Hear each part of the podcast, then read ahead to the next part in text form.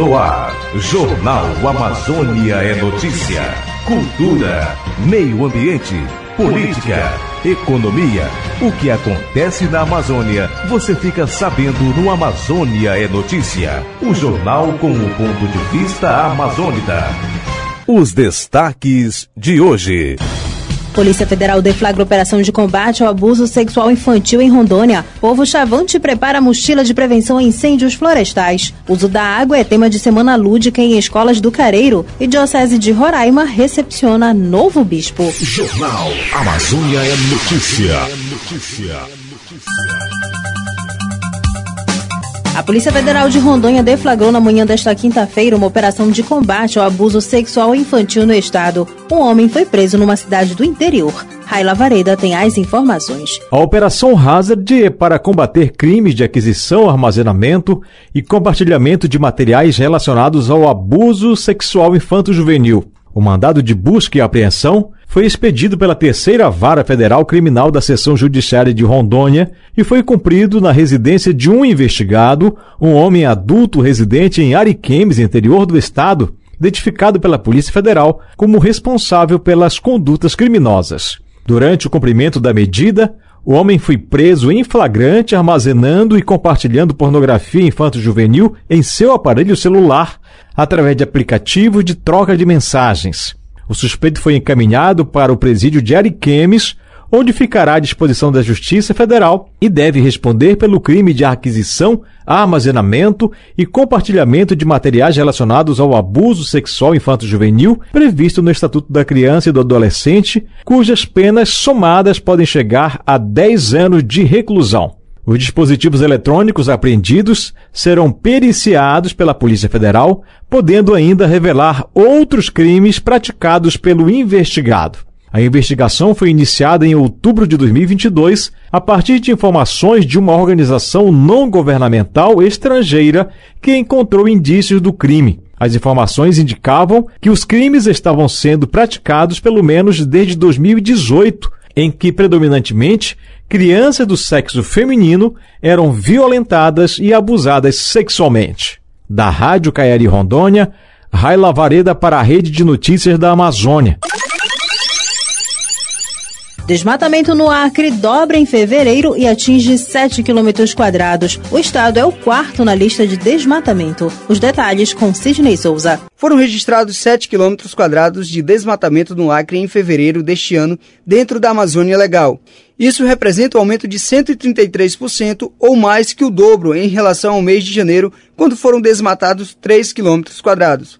Os dados foram divulgados pelo Instituto do Homem e Meio Ambiente da Amazônia, o IMAZON, e em fevereiro de 2022 o desmatamento registrado também foi de 3 km quadrados. No acumulado de agosto de 2022 a fevereiro de 2023, o estado acreano registrou 443 km quadrados de desmatamento. O número é 3% maior que o registrado entre agosto de 2021 e fevereiro de 2022, que foi de 429 quilômetros de destruição. O Acre tem o quarto maior índice da área sobre risco de desmatamento em 2023 na Amazônia Legal, com 1.269,34 quilômetros quadrados. Os dados são de um levantamento do Instituto do Homem e Meio Ambiente da Amazônia, apresentados na plataforma Previs, e o Acre está atrás apenas de três estados com maior território, Pará, Amazonas e Mato Grosso. Da Rádio Verdes Floresta de Cruzeiro do Sul do Acre, Sidney Souza para a Rede de Notícias da Amazônia.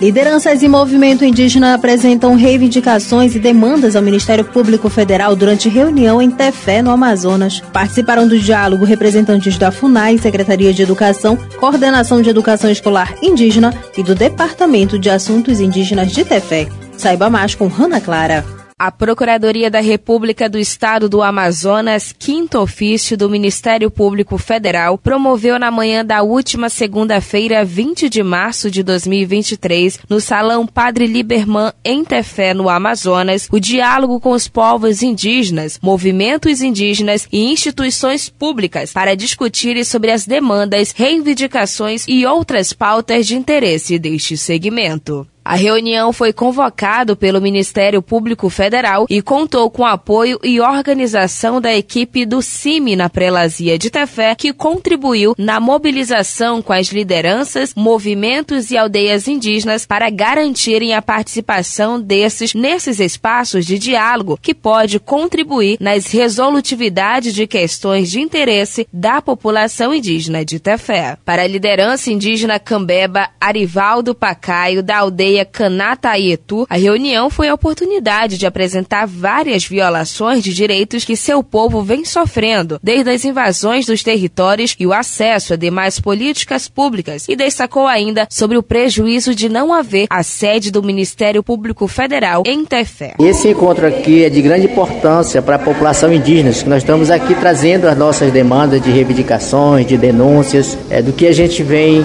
enfrentando nessa região, a respeito da saúde, saúde, da educação. São coisas que a gente estamos vendo com a dificuldade que existe de não ter o Ministério Público Federal Tefé, na nossa região do Médio Solimões. E aqui esse momento é de grande importância a gente estar tá conversando com ele, né, que ele está nos ouvindo, as lideranças que estão tá vindo das aldeias de base, das organizações que estão aqui trazendo essa grande dificuldade que nós vem enfrentando aqui nesse, na nossa região. Nazir de Cocama, presidente da Associação das Mulheres Indígenas do Médio Solimões e Afluentes, falou da satisfação das mulheres indígenas estarem participando desse diálogo e de estarem apresentando as violências e negações de direitos que essas sofrem. A gente está aqui junto ao procurador, doutor Fernando Meloto, é muito satisfatório para nós, porque ele vai receber nossas reivindicações e levar ao poder público. É muito positivo para a vida do movimento indígena, dos povos indígenas, essa vinda dele, do procurador até Tefé. Para os povos indígenas presentes na reunião, o diálogo mostrou uma forma democrática e participativa do Ministério Público Federal atuar mesmo apesar da distância e por não haver a sede da Procuradoria Pública em Tefé, propiciar o diálogo e ouvir as reivindicações já é uma contribuição para que aquelas demandas que é de âmbito da instância federal seja apresentada e discutida em encaminhamentos para tal resolução. Ao final do diálogo, foram dados alguns encaminhamentos como, por exemplo, a realização de uma reunião com a equipe da Secretaria Municipal de Educação para tratar sobre a alimentação escolar para as escolas indígenas. Da Rádio Rural FM de Tefé, no Amazonas, com produção textual de Fábio Pereira, Ana Clara para a Rede de Notícias da Amazônia. A seguir, Unidade Móvel do Hospital do Amor promove atendimentos em Santarém. Jornal Amazônia é notícia, ligando você à Amazônia. Campanha da Fraternidade 2023. Neste tempo quaresmal, somos levados ao deserto com Jesus, um novo Moisés, para fazermos a experiência do caminho fraterno. A Quaresma é uma ocasião oportuna para celebrarmos aquilo que o deserto significa não para vivermos uma grande mortificação sem objetivos, mas para deixar que o nosso coração seja provado pelas circunstâncias que enfrentamos. Campanha da Fraternidade 2023 Fraternidade e Fome. Dai-lhes vós mesmos de comer. Rede de Notícias da Amazônia. Instrumento de formação humana e cristã e de valorização das culturas e povos originários da Amazônia. Jornal Amazônia é Notícia. Ligando você à Amazônia.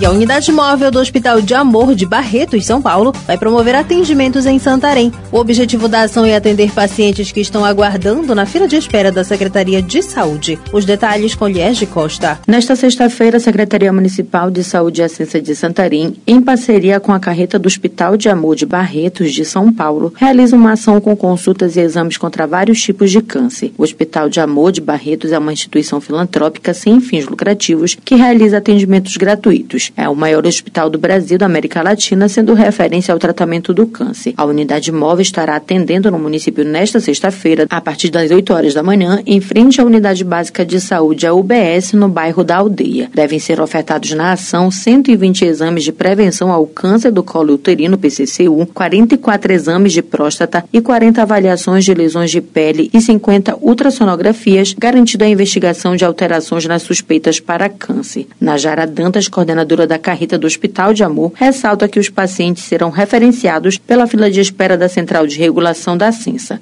Com isso, não haverá atendimentos por livre demanda. Com isso, é, todos esses pacientes são regulados pela Censa, ou seja, pacientes que estão aguardando esse atendimento e que vai ser atendido no dia 24. Quais são os, os atendimentos? São PCCU, 120 PCCUs serão realizados, coleta né, de PCCU, lesão de pele, são 40 lesões de pele que serão avaliadas na carreta e 40 PSA. E com isso nós estamos com alguns médicos parceiros, que é a doutora Milena na ginecologia, doutor Edilson e doutor André na ultrassonografia, doutor Wesley na urologia e doutora Francimeire na dermatologia. E com isso vamos ser contemplado também com 50 ultrassonografias, que será realizada também no dia da ação. Essa ação será pela parte da manhã serão realizados coleta de PSA, exame de pele, coleta de PCCU.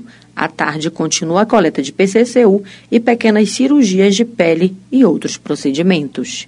De Santarém, Pará, Liege Costa para a Rede de Notícias da Amazônia.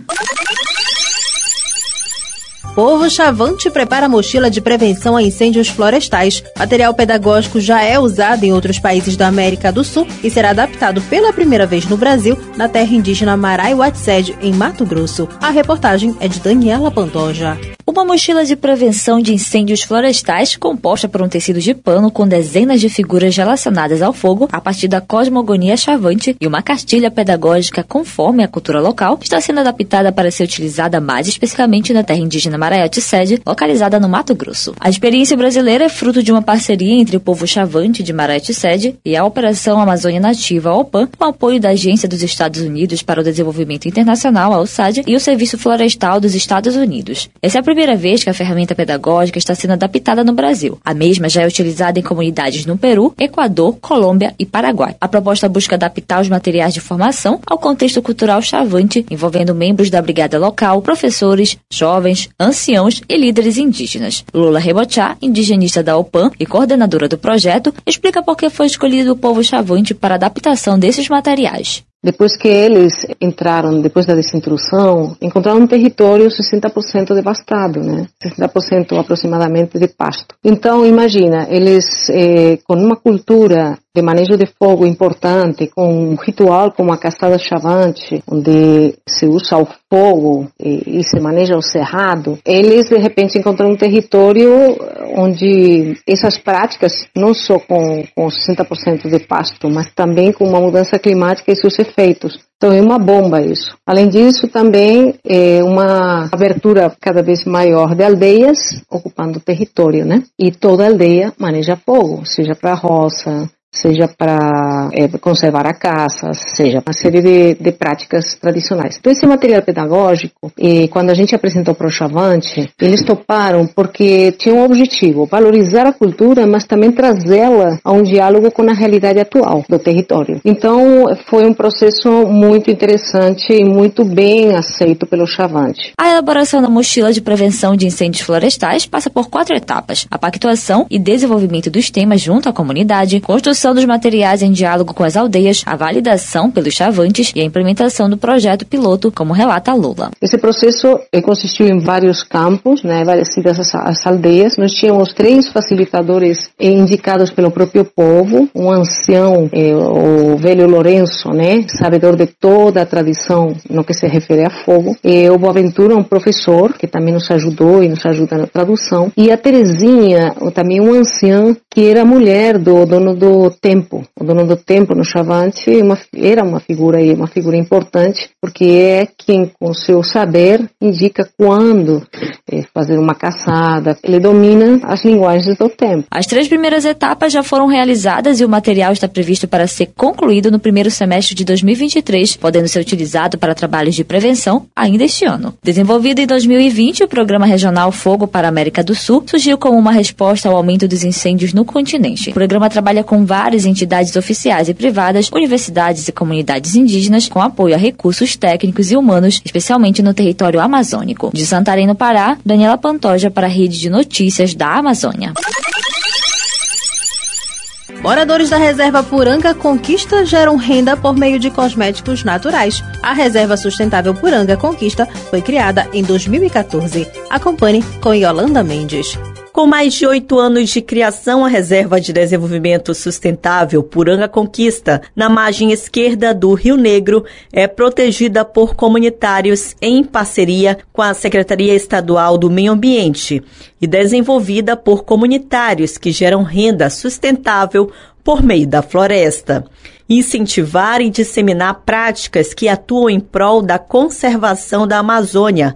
É um dos objetivos de Elisângela Borges, de 40 anos, pioneira no desenvolvimento de cosméticos dentro de uma reserva e proprietária da pousada Iara, o encanto da floresta. Nossa primeira oficina aqui foi o xarope de jatobá e a pomada de milagrosa. E aquilo ali foi crescendo ainda mais aquela vontade de querer trabalhar com isso. Então, em 2018, teve as oficinas sobre resgates de planta. Para que que servia o crajiru, que serve para o assento da mulher, né? Porque aqui a nossa região ela é úmida durante a noite e quente durante o dia. Hoje em dia as mulheres perderam aquele costume de fazer o banho de assento, que já era muito antiga. Então, tudo isso foi sendo resgatado. A guardiã do meio ambiente contou que a ideia da linha de cosméticos deu tão certo que já exportou os produtos naturais para os países da Rússia, Índia e Estados Unidos. Já no âmbito nacional, Elisângela exporta para os estados de São Paulo, Rio de Janeiro e para todo o Amazonas. O material da usina de cosméticos que produz sabonete, shampoo e óleos essenciais é todo retirado das árvores da comunidade Bela Vista, do Jaraqui, que fica dentro da reserva Puranga Conquista. Meu primeiro sabonete que a gente fez foi de Copaíba, Andiroba, foram nossos primeiros sabonetes. Começou em 2000 e 20, o Iara nasceu em 2020, no momento da pandemia. A reserva Puranga Conquista foi criada em 2014 e inicialmente a área integrava o Parque Estadual Rio Negro Setor Sul, que por ser uma unidade de conservação de proteção integral, não permitia a existência de moradores no local. Com a recategorização da unidade de conservação, uma área de mais de 77 hectares no parque virou o que hoje é a RDS, ou o ser de uso sustentável, que permite a existência de populações tradicionais integradas a um sistema de exploração sustentável dos recursos. Da Rádio Rio Mar de Manaus, Yolanda Mendes para a Rede de Notícias da Amazônia. Em instantes você confere as últimas informações do Jornal Amazônia é Notícia. Jornal Amazônia é Notícia. Campanha da Fraternidade 2023. Vencendo o egoísmo, a inveja, o orgulho e o desejo de poder, cada comunidade cristã poderá buscar a solução de seus problemas e dos problemas do mundo. E o primeiro desafio é sempre o de superar a fome do mundo. É preciso que haja comida e água de qualidade para todas as pessoas. Campanha da Fraternidade 2023. Fraternidade e fome. Dai-lhes vós mesmos de comer. Evite pegar sacolas plásticas desnecessariamente. Carregue uma sacola ou uma mochila com você quando for fazer compras. Assim estará gerando menos lixo. Dê preferência a produtos com pouca embalagem ou embalagem econômica, que geram menos lixo. Jornal Amazônia é notícia. A Amazônia próxima a seus habitantes.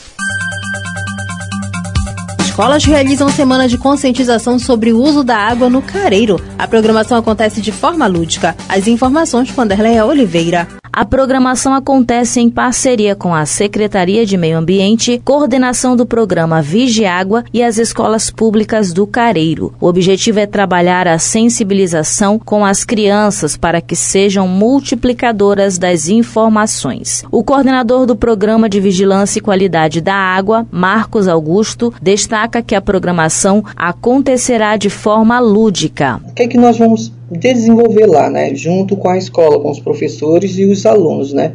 Nós vamos fazer é, um trabalho de palestras, né, vão é, mostrar vídeos educativos, né, é, sempre elencando, mostrando é, sobre a valorização do uso da água. Vamos ter brin brincadeiras, né, lúdicas, né, é sempre fazendo é, essa importância do uso da água, né? E, e, levando também o conhecimento do nosso programa, né? Que é o programa Vigiágua, o programa de vigilância da qualidade da água, né? O coordenador enfatiza que o programa Vigiágua, ao longo do trabalho desenvolvido em cerca de quatro anos, vem se consolidando no monitoramento e vigilância da água fornecida à população. A, a nível estadual, nosso município ele é destaque, tá? Ele é até referência por conta de que a gente tornou uma normalidade né, alcançar as metas. O ano de 2020, 2021, 2022, a gente só alcançava as duas metas,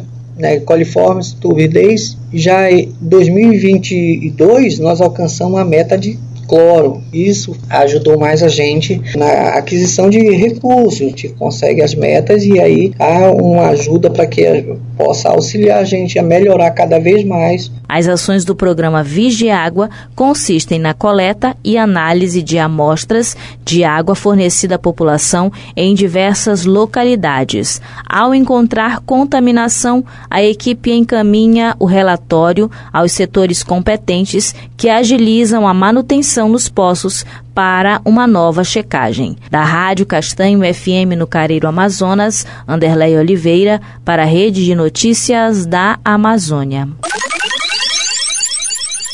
E ainda falando do Amazonas, memorialista divulga livro que conta a história da Igreja Católica no município de Maués. Os detalhes com Neucelino Santarém. Foi lançado no dia 4 de fevereiro de 2023 o livro Memória do Catolicismo em Maués, de autoria do mauesense Alcinei Pimentel, Mateus William Doce e Raimunda Graciele Araújo que conta a história da Igreja Católica na terra do Guaraná. Fruto de mais de 15 anos de pesquisa, o livro faz parte de um trabalho de resgate da memória da cidade de Moés. Em mais de 233 páginas, a obra literária resume os mais de 200 anos de história da fé católica nesta região da Amazônia, como ressalta o memorialista Alcinei Pimentel. Memória do Catolicismo, ele retrata os mais de 200 anos de fé, né, da toda a atividade da Igreja Católica na região do município de Maués, conhecida como Mundurucânia. Né? Maués é uma das paróquias mais antigas do interior do estado do Amazonas, aliás, do estado do Amazonas e uma das mais antigas da província eclesiástica de Manaus, e hoje faz parte da Diocese de Parintins. Mas anteriormente, a Maués fazia parte como paróquia da, da antiga Diocese do Grão-Pará. Temos aí mais de 225 anos né, na condição de paróquia. Né? Alcinei convida os amantes da história a conhecerem a memória das cidades de Maués e o trabalho da Igreja Católica ao longo dos anos. Então, é um trabalho muito bonito, um trabalho que retrata toda essa essa historicidade das, da atividade da Igreja Católica. É um trabalho muito bonito que vale a pena você, amigo historiador, pesquisador da, da memória, da história do Médio, do Baixo Amazonas, das cidades do Médio Amazonas, do Baixo e Médio Amazonas, conhecer é, adquirir, né? A gente está vendendo o preço de 70 reais, a tiragem é limitada, tem poucos exemplares aqui no escritório do site Folha de Maués. As pessoas interessadas só entrem em contato conosco, né? Pelo código 92 99172 5865 e conheça né, a memória de toda a atividade da Igreja Católica na Velha Mudrucânia, nossa querida terra do Guaraná, paróquia Nossa Senhora da Conceição. Desde 1999, Alcinei Pimentel pesquisa o passado do município de Maués e já publicou os livros Memórias do Município de Maués, em 2012, Memórias do Município de Maués, Terra do Guaraná, em 2020, e Memorial Histórico da Câmara Municipal de Moés em 2022.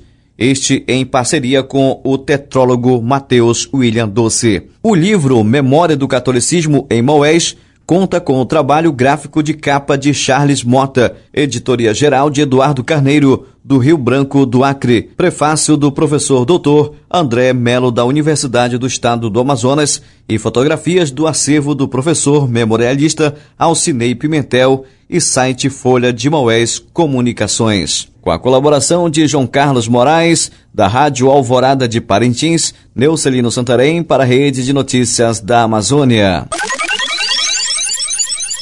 E o novo bispo de Roraima, Dom Evaristo Spengler, chegou nesta quinta-feira à capital Boa Vista. A posse acontece no próximo dia 25 de março. A reportagem é de Tami Dinelli.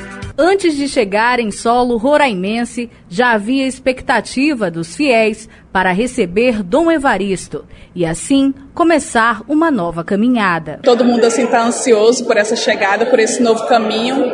Então assim eu vejo como um novo caminho, uma nova retomada de conseguir assim pensar em novas formas e novas maneiras da gente melhorar a nossa realidade daqui, né? Dom Evaristo Pascoal Spengler foi recepcionado por religiosos e membros da comunidade no aeroporto de Boa Vista. A carreata seguiu até a matriz de Nossa Senhora do Carmo, no centro da capital. Na igreja, ao som de cantos indígenas entoados por representantes do povo Macuxi, o décimo bispo da diocese, Dom Evaristo Pascoal Spengler, foi recebido para o momento de oração e celebração.